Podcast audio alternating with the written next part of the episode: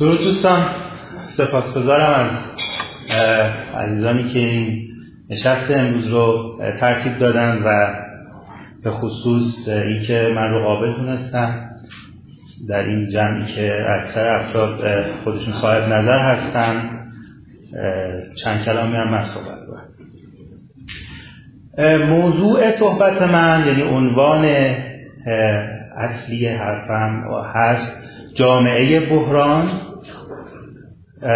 و واگرایی در هویت ایرانی. پیش از هر چیز من طبعا باید مفهوم جامعه بحران رو تعریف کنم. منظورم از جامعه بحران چیه؟ این جامعه بحران در واقع یک ادعاست. و اون ادعا اینه که ما در مرحله خاصی از تاریخ اجتماعیمون هستیم که بحران به سرشت جامعهمون نفوذ کرده. در واقع در جایی به جایی رسیدیم که بحران زدگی تبدیل به یک ویژگی ماهوی جامعه ما شده. و به این ترتیب کسی که این حرف رو می‌زنه در واقع داره ادعای بزرگی می‌کنه. و هر کسی هم که ادعا می‌کنه طبعا باید اثبات کنه. پس بحث اول طبعا باید به این اختصاص داده بشه که مدعی اثبات کنه که اصلا با جامعه بحران هستیم. اما ورود به بحث اثبات جامعه بحران می‌تونم بگم ورود به یک دعوای نظریه بیکرانه که پایان نداره. البته ما می‌تونیم داده های متعددی رو داده های اقتصادی نرخ اقتصادی اجتماعی رو در حوزه های مختلف استخراج بکنیم و بر اساس اون تحلیل بکنیم که آیا ما جامعه بحران هستیم یا نه. اما مشکل اصلی اینه که یک نظام معیاری به طور به تعبیری ما بحران سنجی نداریم که بتونیم اون رو مثل یک دماستن زیر زبان جامعه بگذاریم و چند لحظه صبر بکنیم در بیاریم نگاه کنیم در نور مثلا 42 درجه. بعد خب همه بپذیریم بله ما دچار تب و تابیم دچار التهابیم.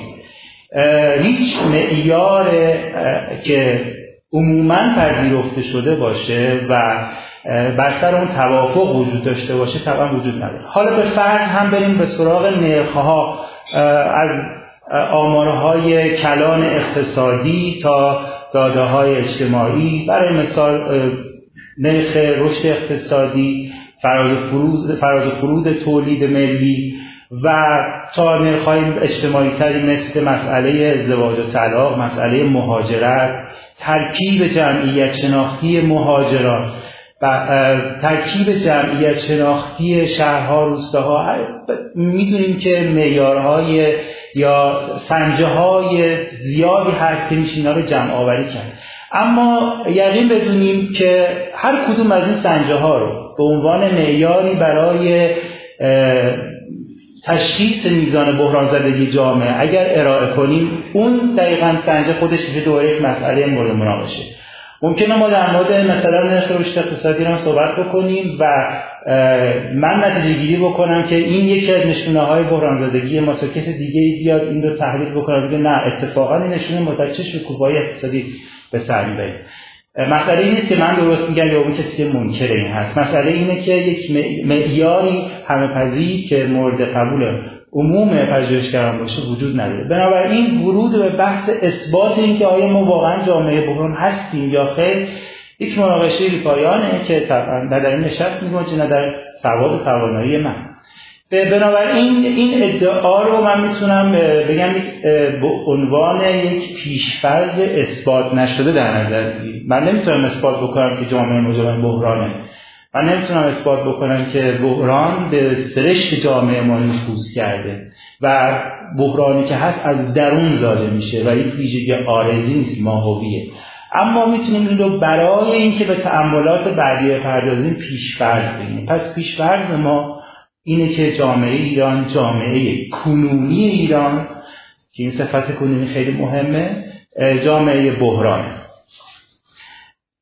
اما درست ما اینو پیش فرض می‌گیریم ولی می‌دونیم که ادعای بیپای و اساسی هم نیست. یک احساس عمومی از سوی بسیاری از متفکران پژوهشگران نظریه پردازان و سیاستمداران مطرح میشه که هر کس در حوزه کار می‌کنه داره هشدار میده. و ما می‌تونیم این هشدارها رو به دلیل کسرتشون دلیلی بگیریم برای اینکه ما دچار بحران هستیم. این از ناتوانی ما در ارائه الگوی کارآمد برای توسعه. برای اینکه بتونیم نقش خودمون رو در جهان اثبات بکنیم. نشونه های زیادی ارائه میشه از این که ما نتونستیم جایگاه خودمون رو در جهان اونطور که امکانات داشتیم تثبیت بکنیم. در جا زدن دیده میشه. سقوطی در جایگاه ایران در مواد مختلف نه در این یک سال دو سال پنج سال در چند دهه گذشته دیده میشه. و به طور کلی شاید بگیم که در عصر جدید در مقایسه با دوران قدیم. که اینها رو ما می‌تونیم در یک کلمه مثلا ناکارآمدی جمع بکنیم و بگیم که این ناکارآمدی حکایت از این داره که ما جامعه ما توان حل مشکلات و معضلات خودش رو نداره. توان الگوسازی کارآمد نهادسازی کارآمد که بتونه بحران هایی که روز به روز برش پیش میاد حل بکن نداره. به همین خاطر فرار رو به جلوی دائم داره. و در مواردی هم طبعا با تبلیغاتی و گاهی هم با یک سری خودشیفتگی کمرنگ فرهنگی سعی می‌کنه اینها رو نادیده بگیره.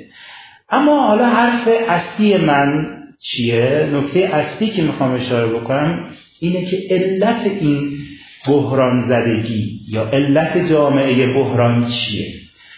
و دقیقا می‌خوام به علت اشاره بکنم یعنی یک علت. و می‌دونیم که صحبت کردن از یک علت به نظر خیلی غیر منطقیه چون بعد کسرتی از علت ها وجود داشته باشه که هر گوشه ای می‌تونه خود زمین ساز این مسئله فرو رفتن در بحران باشه. اما من اتفاقا می‌خوام به یک علت برسم که علت العلله یا عمیق ترین علته که اون هم به در, در واقع بر اساس اینه که جامعه ما تاریخ اجتماعی خودش در چه برهی به سر می‌بره. پس در واقع یک نگاه می‌تونیم بگیم جامعه شناسانه تاریخیه اما در اینجا برای اینکه بفهمیم علت علت چی بوده می‌خوام از یک ابرچالش فراقرنی عصر جدید صحبت بکنم. ببینید انسان خاورمیانه ای یا انسانی که در یک جامعه و ملت عقب مانده در عصر جدید به دنیا میاد بزرگترین چالشی که داره چیه؟ یک ایرانی که در عصر جدید در صده, صده های اخیر به عنوان ایرانی خودش شناخته بزرگترین چالشی که باش روبرو چیه؟ بی تردید اینه که جایگاه خودش رو در مواجهه با جهان جدید با جهان مدرن تشخیص بده.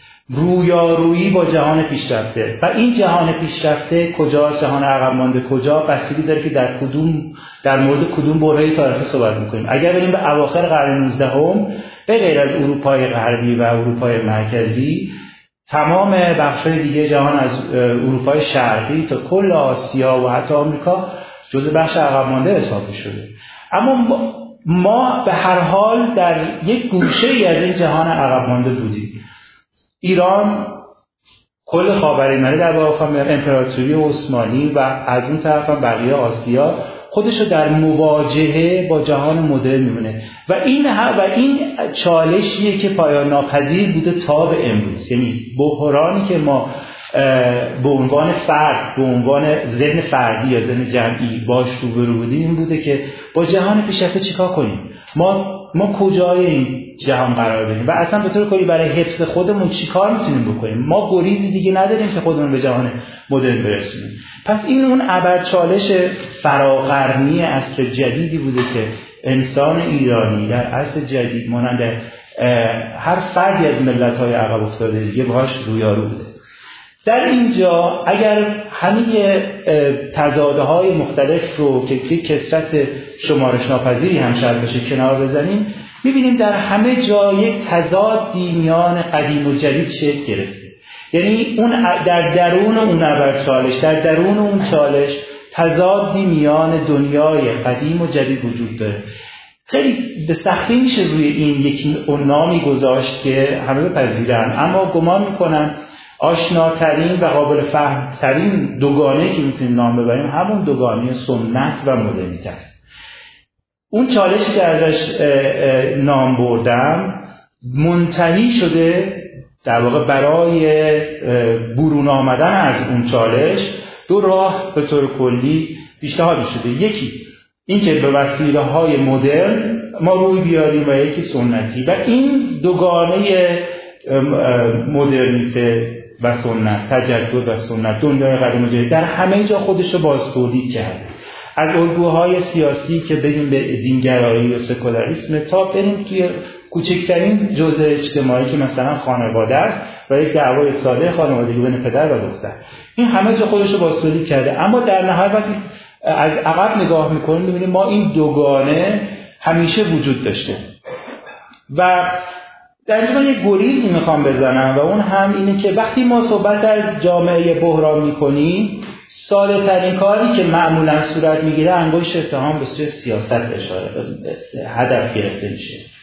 و ساده ترین کار اینه که همه چیز رو بندازیم گردن سیاست. و بیرا هم نیست به جهت اینکه خیلی از معضلاتی که امروز داریم می‌تونیم به شیوه حکومتداری به الگوهایی که از بالا تحمیل شده یا ارائه شده نسبت داده بشه.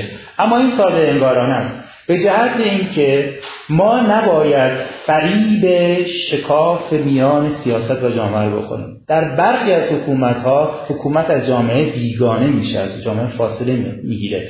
اما نباید فریب این فاصله رو بخوریم. به هر حال این حکومت قطعا دست کم در مراحل شکلی خودش در مراحلی از تکوین خودش و همچنین در مرحله بالندگی خودش ارتباط خودش رو با جامعه حفظ کرده. و اون ساحت سیاسی در هر حال بازتابی از اون جامعه بوده.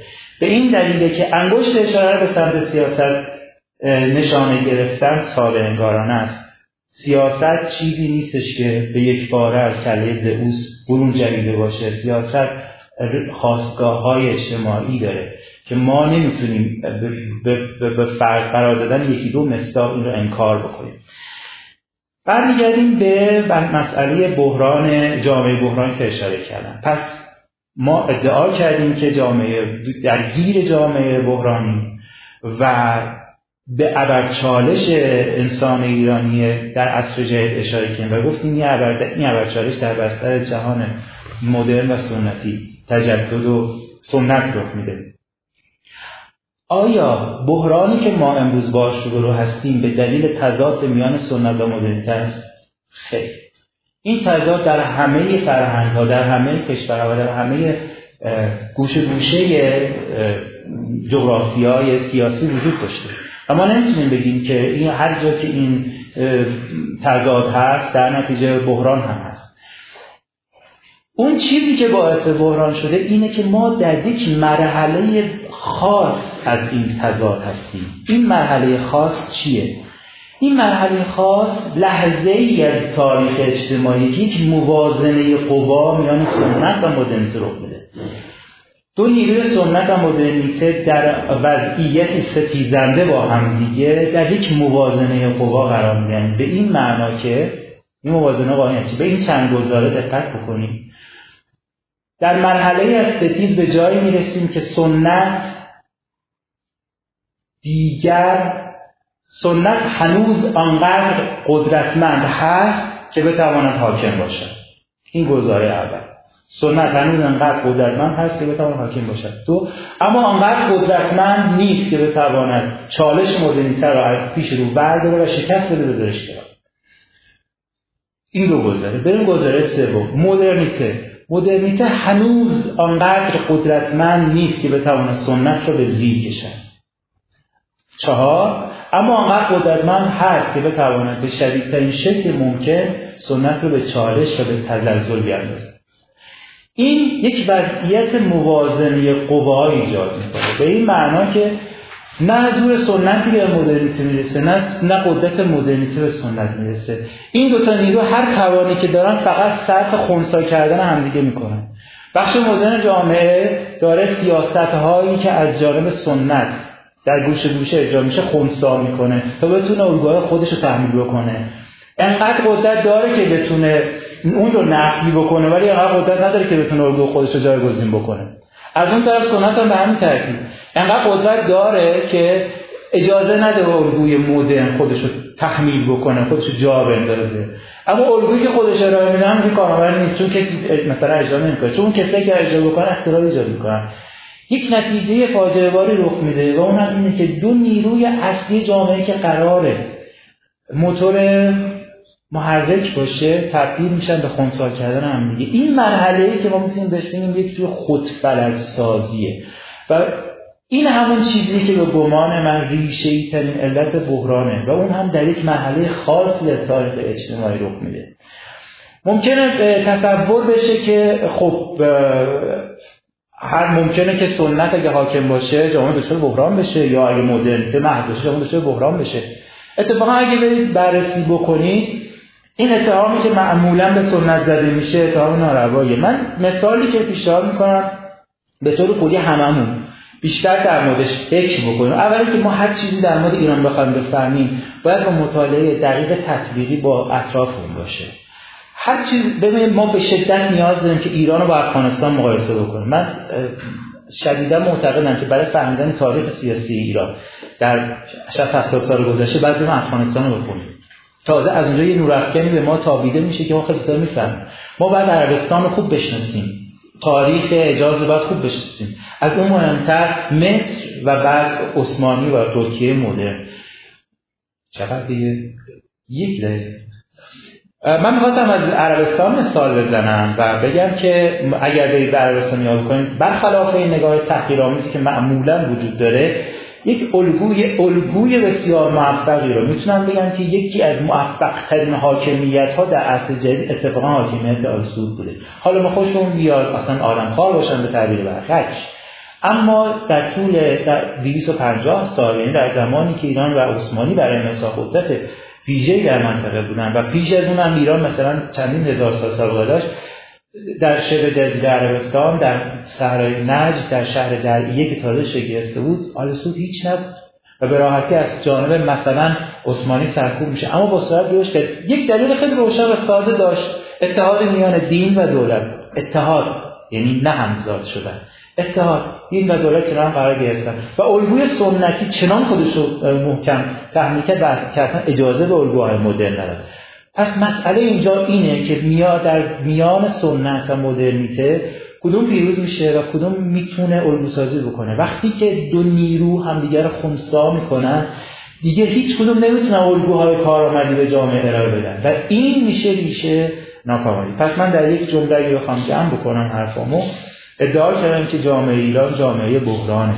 و دلیل این بحران اینه که ما به لحاظ تاریخ جامعه شناختی خودمون یا به لحاظ تاریخ جامعه شناختی یک بحران خاص هستیم که دو نیروی اصلی درگیر ستیزن و از اون بدتر در یک موازنه قوا به سر و این نمی‌گذاره که هیچ گونه الگوی کارآمدی برای اینکه ما بتونیم به طور فراگیر مشکلات ما حل بکنیم و از این بحران خارج بشیم نداریم آینده چیز؟ دوستشم صحبت بکنم. حالا شاید در بخش پرسش و پاسخ بتونم بگم که چه خطرهایی برای مثال در این مرحله خاص تاریخ وجود داره سپاس گذارم